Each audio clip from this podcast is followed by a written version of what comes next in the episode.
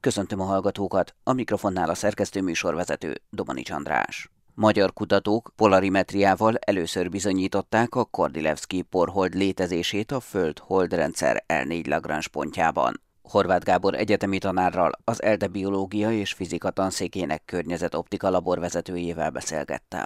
A porhold a nevében benne van, porrészecskékből, kisebb sziklákból álló, tehát nem egy kompakt hold, mint mondjuk a Földnek a holdja, hanem az év milliók vagy milliárdok során egy adott helyen összegyűlt ilyen részecske halmaz. Na most, hogy hol van ez? A Föld és a holdnak van két speciális pontja. A hold pálya mentén van az L4 és az L5 úgynevezett Lagrange pont. Ezeket Lagrange francia fizikus fedezte föl elméletileg. Ezek olyan pontok, amelyekben a részecskék összegyűlhetnek, mert gravitációs vonzóerők úgy alakulnak ki, hogy ott, hogyha egy részecskét oda helyezünk ebbe az L4 L5 Lagrange pontba, akkor ugyanakkor a szögsebességgel kering a Föld körül, mint a hold. Ha most onnan kicsit kimozdítjuk, csak egy picit, akkor nem tér vissza ugyanabba a pontba, de a környékén marad, így, így imbolyog, latinul librál, tehát ott marad.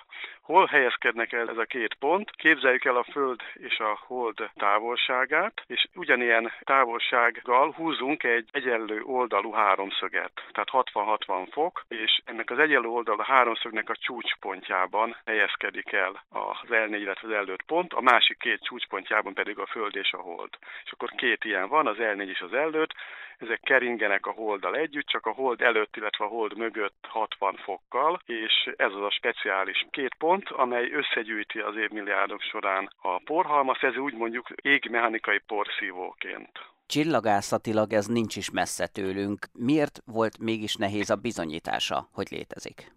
Igen, csillagászatilag pont olyan távolságra van tőlünk, mint a hold. Azért volt nehéz kimutatni egyáltalán a létüket, mert ugye nem kompakt gömbről van szó, mint a holdról, hanem ilyen porhalmazról, és hát vélhetően elég híg ez a porhalmaz, és a napfényt szórja, szabad szemmel alig látható. Valójában 1960-as években, 60-ban Kazimierz Skordlevski lengyel csillagász fedezte ezt a föld. Először szabad szemmel nézte a tátrában, a lengyel tátrában. Ilyen, ilyen nagyon halvány derengést figyelt meg, utána távcsővel is kimutatta, fényképeket csinált róla, de akkoriban még a fénykép lemezek elég érzéketlenek voltak, tehát valójában nem közölt fényképet, sőt azóta sincs fénykép róla, de a fényképeket kiértékelve ilyen izóvonalakat, ilyen egy azonos intenzitású vonalakat, ha megrajzolt a csillagász, akkor egy kis dudort talált, két kis dudort talált ezen az előtt pontban, és akkor lesz leközölte, és azóta nevezik Korleszki porholdnak. Na most többen ezek évek után sok-sokan elkezdték ugyanezt vizsgálni. Némely csillagász kimutatta, szabad szemmel vagy fotográfiával, de az is inkább ilyen fotó kiértékelés, ott mások pedig nem, nem tudták kimutatni. És ezért váltak szkeptikussá csillagászok, hogy hát ez vagy létezik, vagy nem.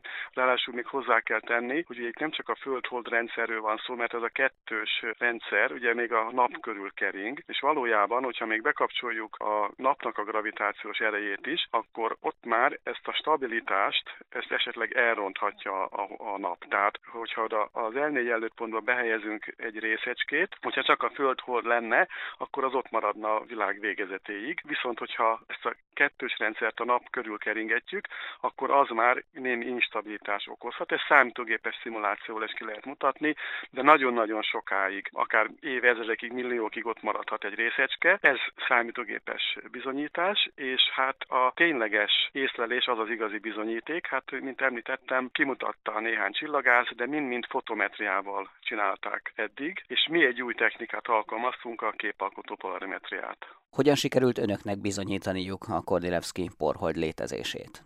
A porholdat úgy lehet vizsgálni, hogy, az, hogy a napfény szóródik ezen a, ezeken a porrészecskéken, és azt a Földről észleljük valahogy. Fotometriailag nagyon nehéz, mert nagyon gyönge fényről van szó. Viszont, hogyha a fénynek a polarizációját is mérjük, egy speciális műszerrel, úgy az a neve, hogy polariméter, akkor tudjuk mérni a fénynek nem csak az intenzitását, hanem a polarizáció irányát, illetve a rezgési irányát és a polarizáció fokát. Na most, akkor, hogyha egy ilyen szórt fényről van szó, akkor mindig a szórási síkra merülleges a fénynek a rezgés síkja. Itt a szórási sík az maga a nap, a Föld, és a porhold adott részecskéjének a síkja, és arra merőlegesnek kell lennie ennek a rezgéssíknak. Ez egyértelműen bizonyítja, hogy ott van valami szóróanyag. És a Földről, mint hogy a Földről észleljük ezt egy polarimetriás távcsővel, ezért fölmerülhet az a kérdés, hogy nem valami másról van-e itt szó, más fényről, tehát mondjuk valami aeroszolról, tehát a földi légkörben valami szórásról, vagy a távcsőnek a szer belső szerkezetéről, fényelhajlásról, vagy ott tükröződésről, vagy szórásról. Ezeket ki kellett zárnunk, tehát miért csináltunk kontrollméréseket is, valamint csináltunk olyan méréseket is, amikor az égboltnak ugyanazon ablakát, persze éjszaka fényképeztük és mértük polariméterrel, de amikor nem volt ott a porhold,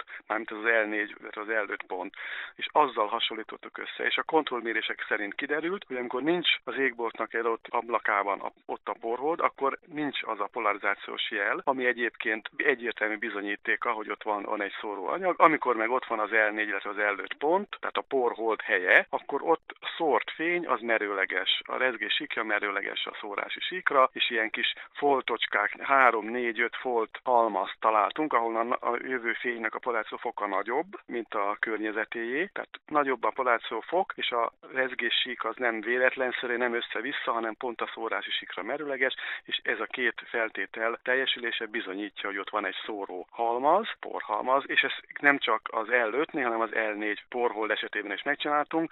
Na most évekig kellett vadászni erre, mert ugye vannak asztroklimatikus feltételei ennek a sikeres mérésnek. Egyrészt holdmentes, tehát telihold, vagy, vagy félhold, vagy negyedholdmentes időre van szükség. Teljesen sötét, tehát fényszennyezésmentes időre van szükség. Ne legyen a légkörben aeroszol, tehát felhő, vagy, vagy egyszerűen láthatatlan pára. És ott legyen az L4, az L5 pont az égbolt vizsgálható helyén. És ilyen napok száma kb. 10-11-2 egész évben Magyarországon, tehát ezért évekig kellett vadásznunk erre. A porholdak létének a bizonyítása az egy tudományos eredmény, egy alapkutatás eredmény, gyakorlati haszna pedig az lehet, hogy az L4 előtt pontok stabilak, ezért ott lehet elvileg csillagászati távcsöveket keringetni, és oda helyezzük ezt, ezt a csillagászati távcsövet, akkor az ott is marad. Persze probléma, hogy esetleg nehogy ütközzön a porrészecskékkel, tehát nem is ilyen csillagászati vonatkozással a gyakorlati haszna lehet, hanem például az, fölvetette egy svájci kutató, hogy hogyan tudna megszabadulni az emberiség a fölösleges széndiokszidtól. Úgyhogy a széndiokszidot kivonjuk a levegőből, lefagyasztjuk, és oda föllőjük az L4 az előtt pontokba, hiszen ott úgyis eleve már szemetek vannak, és akkor az a fagyott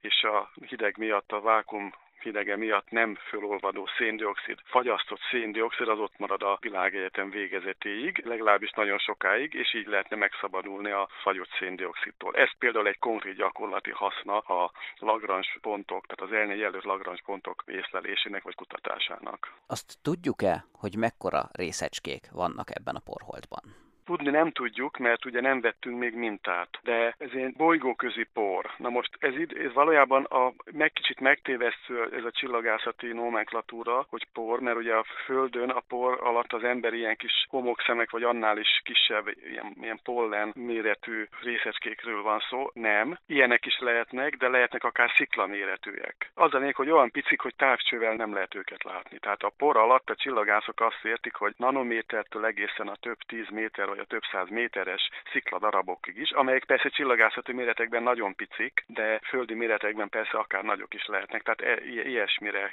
kell gondolni. Tehát minden, ami kering a bolygók közi térben, és oda az L4 előtt pontok közelébe kerül nem túl nagy sebességgel, pontosabban körülbelül akkora sebességgel, mint amekkora az L4 előtt pontoknak a föld körüli keringési sebessége, akkor az a kis lokális gravitációs csapda befogja, függetlenül attól, hogy mekkora mérete. Tehát elvileg egy óriás óriási nagy holdacskát is be tudna fogni, sőt Korlevski annak idején ilyet keresett, csak nem talált távcsővel, és akkor javasolta neki a témavezetője, hogy akkor ne ilyen kompakt, nagy, óriási szikladarabot, pontosabban bolygót keresse, hanem ilyen porszemet, amit persze csak ilyen nagyon gyönge fény alapján lehet érzékelni. Manapság már lehet a polarizáció alapján is észlelni, mint ahogy mi is tettük. Most, hogy sikerült bizonyítani, mi a következő lépés, hogyan tovább? A létüket bizonyítottuk, de hát ugye ezeknek a porholdaknak már csak a számítógépes modellezések szerint is van egy dinamikája, tehát hogy keringenek a Föld körül, ugye a holddal együtt, az ott lévő részecskék örvénylenek, össze-vissza kavarognak, persze ott maradnak az L4 az előtt pont között, és így módon változik a struktúrájuk, a sűrűségük. És egyébként részben ezért nem tudták kimutatni korábban néhány csillagász, mert pont akkor nézett rá a forholdra, amikor éppen úgy szét voltak húzódva a részecskék, tehát nagyon híg volt a porhalmaz, és ezért a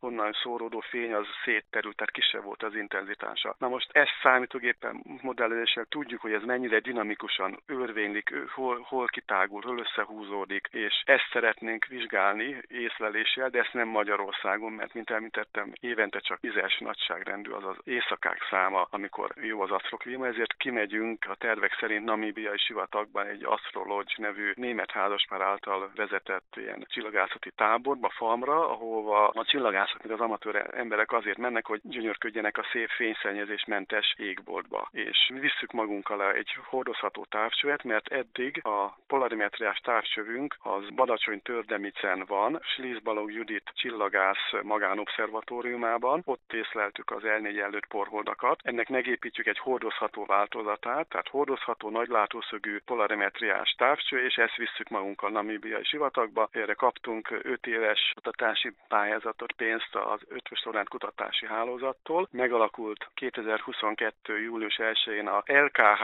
ELTE Asztropolometria Kutatócsoport, és ezzel a csapattal tervezünk a következő 5 évben nyaranta egy-egy hónapra kimenni a Namíbia sivatagba, és ott méregetni. Tehát a csoport tagja Liszbalog Judit, Sári Pál, Pádai Attila és jó magam. A szoftveres háttér pedig a Barta András volt doktoranduszom, úgyhogy ez az a csapat, ami a következő évben ezzel a témával foglalkozik. Sigma, a holnap világa. A mesterséges intelligencia lassan a mindennapjaink részévé válik, mostanra különleges tudás sem kell a használatához. De hová fejlődhet mindez? Mennyire tudja követni a jogi szabályozás, és lesz-e hatása például az oktatásra?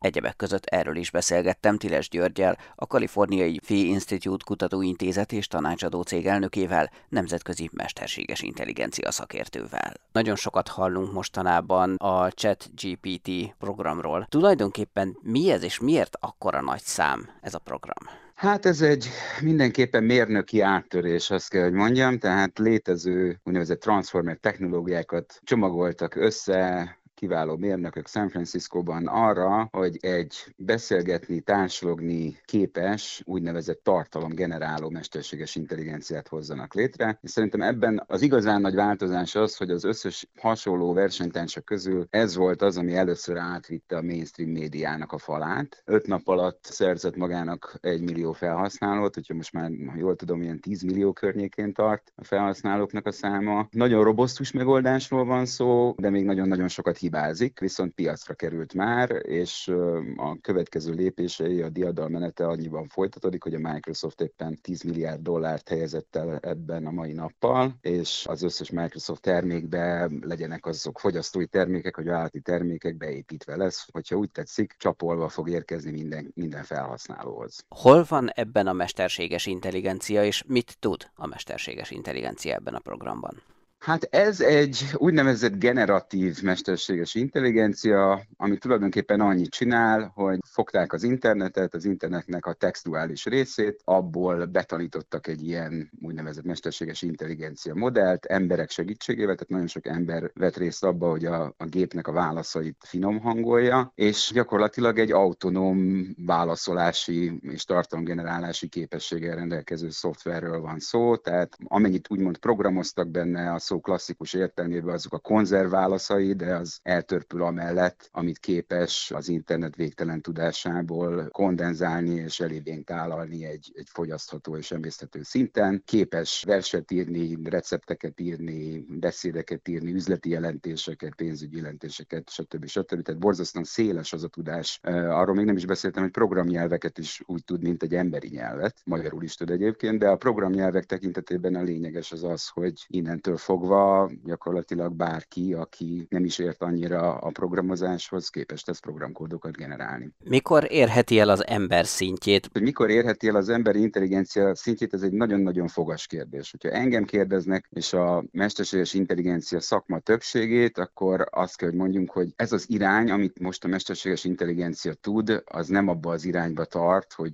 úgymond organikusan képes legyen elérni az emberi kognitív képességeknek a szintjét. Viszont már nagyon erős, nagyon nagy a hatékonysága, nagyon impresszív, nagyon képes a mi képzeletünket rabulejteni, már kezd nagyon hasznos is lenni úgy, hogy sok hibával is rendelkezik. Tehát mindenképpen egy fordulóponton vagyunk, hiszen ez az első fecske, és majd nagyon sok ilyen modell fog kijönni, meg hát nyilván ezt is tovább fogják fejleszteni. Én úgy gondolom, hogy ez a fejlődési irány, amiben vagyunk, az meglehetősen korlátos, ha a végcél az, hogy az emberi kognitív képességeket replikáljuk. Ha viszont az a cél, hogy üzletet csináljunk, ha az a cél, hogy mindenki tudjon verset írni otthon, akkor ezt a célt már alapvetően megugorja, még akkor is, hogyha mondjuk a versek, amiket ír, azok kevésbé impresszívek, mint amit egy költő tudna. A mesterséges intelligencia ma már mindenhol ott van. Ugye, egészségügyben, hadászatban, számtalan helyen találkozunk ezzel a kifejezéssel, de ugyanazt jelenti?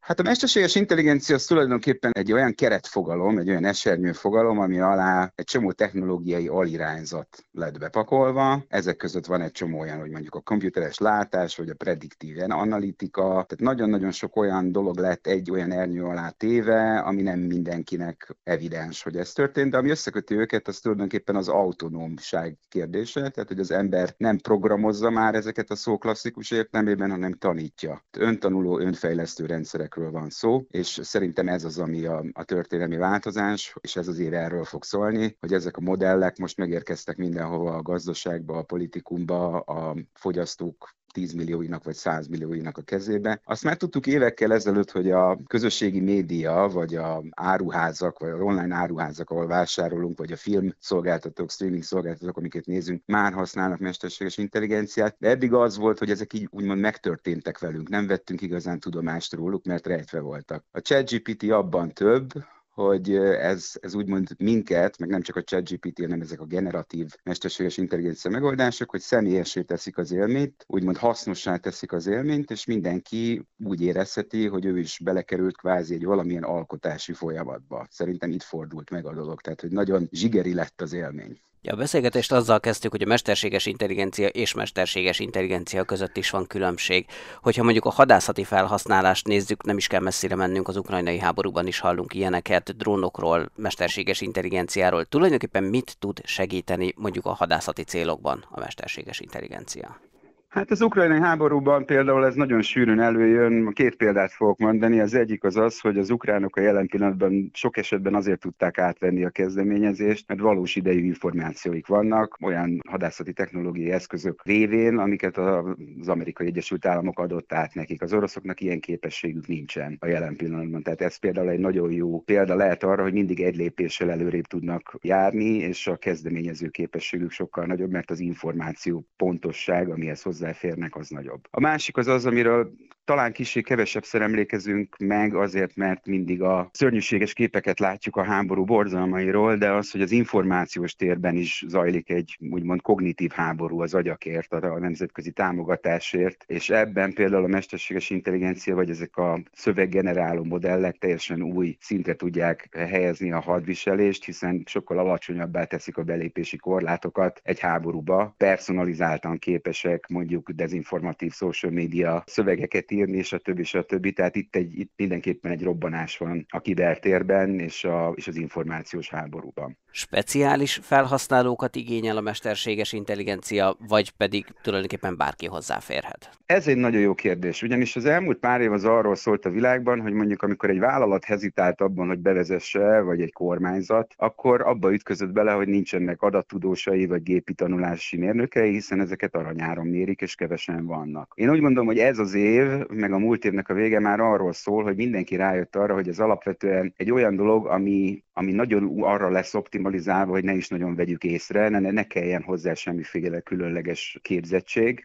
Nyilvánvaló, hogy a, akik ezeket a modelleket létrehozzák, betanítják, stb. azok a, azok a szakma csúcsán álló kiválóságok, adattudósok és mérnökök. De én úgy gondolom, hogy a nagy vízválasztó jelen pillanatban pont ez a fajta laikus hozzáférés, és ez alapjában írja át magát az egyenletet. Ennek tükrében hová fejlődhet a mesterséges intelligencia a közeljövőben? Mi lehet a cél? Hát én úgy gondolom, hogy ezek a generatív modellek ezek hasítani fognak a világban. Arra elég sok adat van, hogy, hogy mennyire gyorsult ez föl az elmúlt két évben. Tehát az első nagy tartalomgeneráló modell, ami leginkább a szakmánkereben adatot sikert, ez a GPT-3, GPT-3. Ez két évvel ezelőtt jött ki, most viszont gyakorlatilag hetente érkeznek új bejelentések olyan modellekről, amik mondjuk 500-szorosát vagy ezerszeresét tudják a két évvel ezelőtti modelleknek. Tehát én úgy gondolom, hogy egy nagyon-nagyon erősen exponenciális korba léptünk, amit emberi aggyal nagyon nehéz is követni, de pont ez a kutya kötelességünk minden sapkánkban állampolgárként és szülőként és fogyasztóként és stb., hogy igenis próbáljuk követni ezeket a bődületes ugrásokat, és próbáljunk jobb emberek lenni abban a korban, amit a mesterséges intelligencia fog dominálni. A jogi szabályozás az esetek túlnyomó többségébe kullog az események után, hogyha az informatikáról van szó. Mondjuk, hogyha megír helyettem egy dolgozatot a számítógép, azt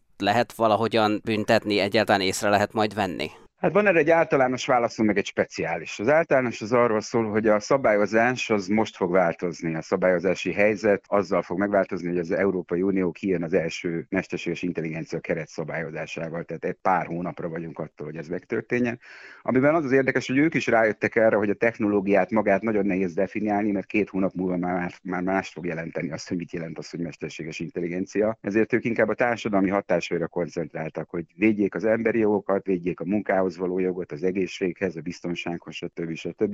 Tehát ez szerintem mindenképpen a lehető legjobb hozzáállás, amit egy szabályozó választhat akkor, amikor a technológia száguld. A másik, a speciális válaszom az pedig az, hogyha mondjuk erre a dolgozatírási kötelezettségre, hogy most a világ éppen a fejvakarás állapotában van, hogy mit kezdjen ezekkel a piaci termékekkel, ami most egyébként, ha jól tudom, 42 dollárért már elérhető havi előfizetésben a ChatGPT, tehát már van egy professzionális verziója. Például, hogyha tanárokra gondolok, nagyon sok tanárnak olvasom a véleményét a világban, és vannak, akik azt mondják, hogy egyértelműen tiltani kell, vannak olyanok, akik kifejezetten átgondolják a tanításokat, és szerintem valahol, valahol itt lesz elásva a kutya, hogy visszatérnek olyan elfeledett dolgok, hogy mondjuk szóbeli feleltetés, vagy kézírásos dolgozat, vagy éppenséggel beépítik a ChatGPT-t, vagy a hasonló modelleket a tanulásokba, és azt mondják, hogy persze generáljál dolgozatot ezzel, édesfiam, csak magyarázd meg, hogy mit gondoltál róla, vagy egészítsd ki, vagy világíts rá azokra a pontokra, amiket a ChatGPT rosszul csinál. Tehát ennek, ennek számos, számos olyan vonatkozása van, amiből még jó is ki lehet. Egyébként technológiai megoldás az már több is van fejlesztés alatt, sőt az első már ki is jött ebből, ami kvázi egy ilyen víziel technológiát helyezel minden ChatGPT által generált szövegen, és hogyha azt beépítjük a mi böngésző programjunkba, vagy, vagy, vagy hasonló termékeinkbe, vagy a szövegszerkesztőnkbe, akkor ki fogja mutatni azt, hogy ezen szövegeknek melyik részét generált a gép. Nem mondom, hogy lesz olyan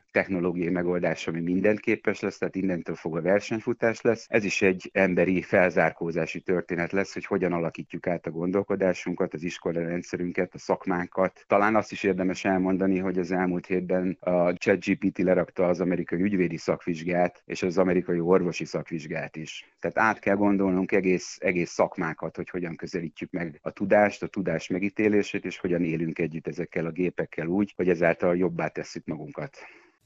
Műsorunkat teljes egészében meghallgathatják az infostart.hu és az mta.hu oldalon. Búcsúzik Önöktől a szerkesztő műsorvezető, Domani András.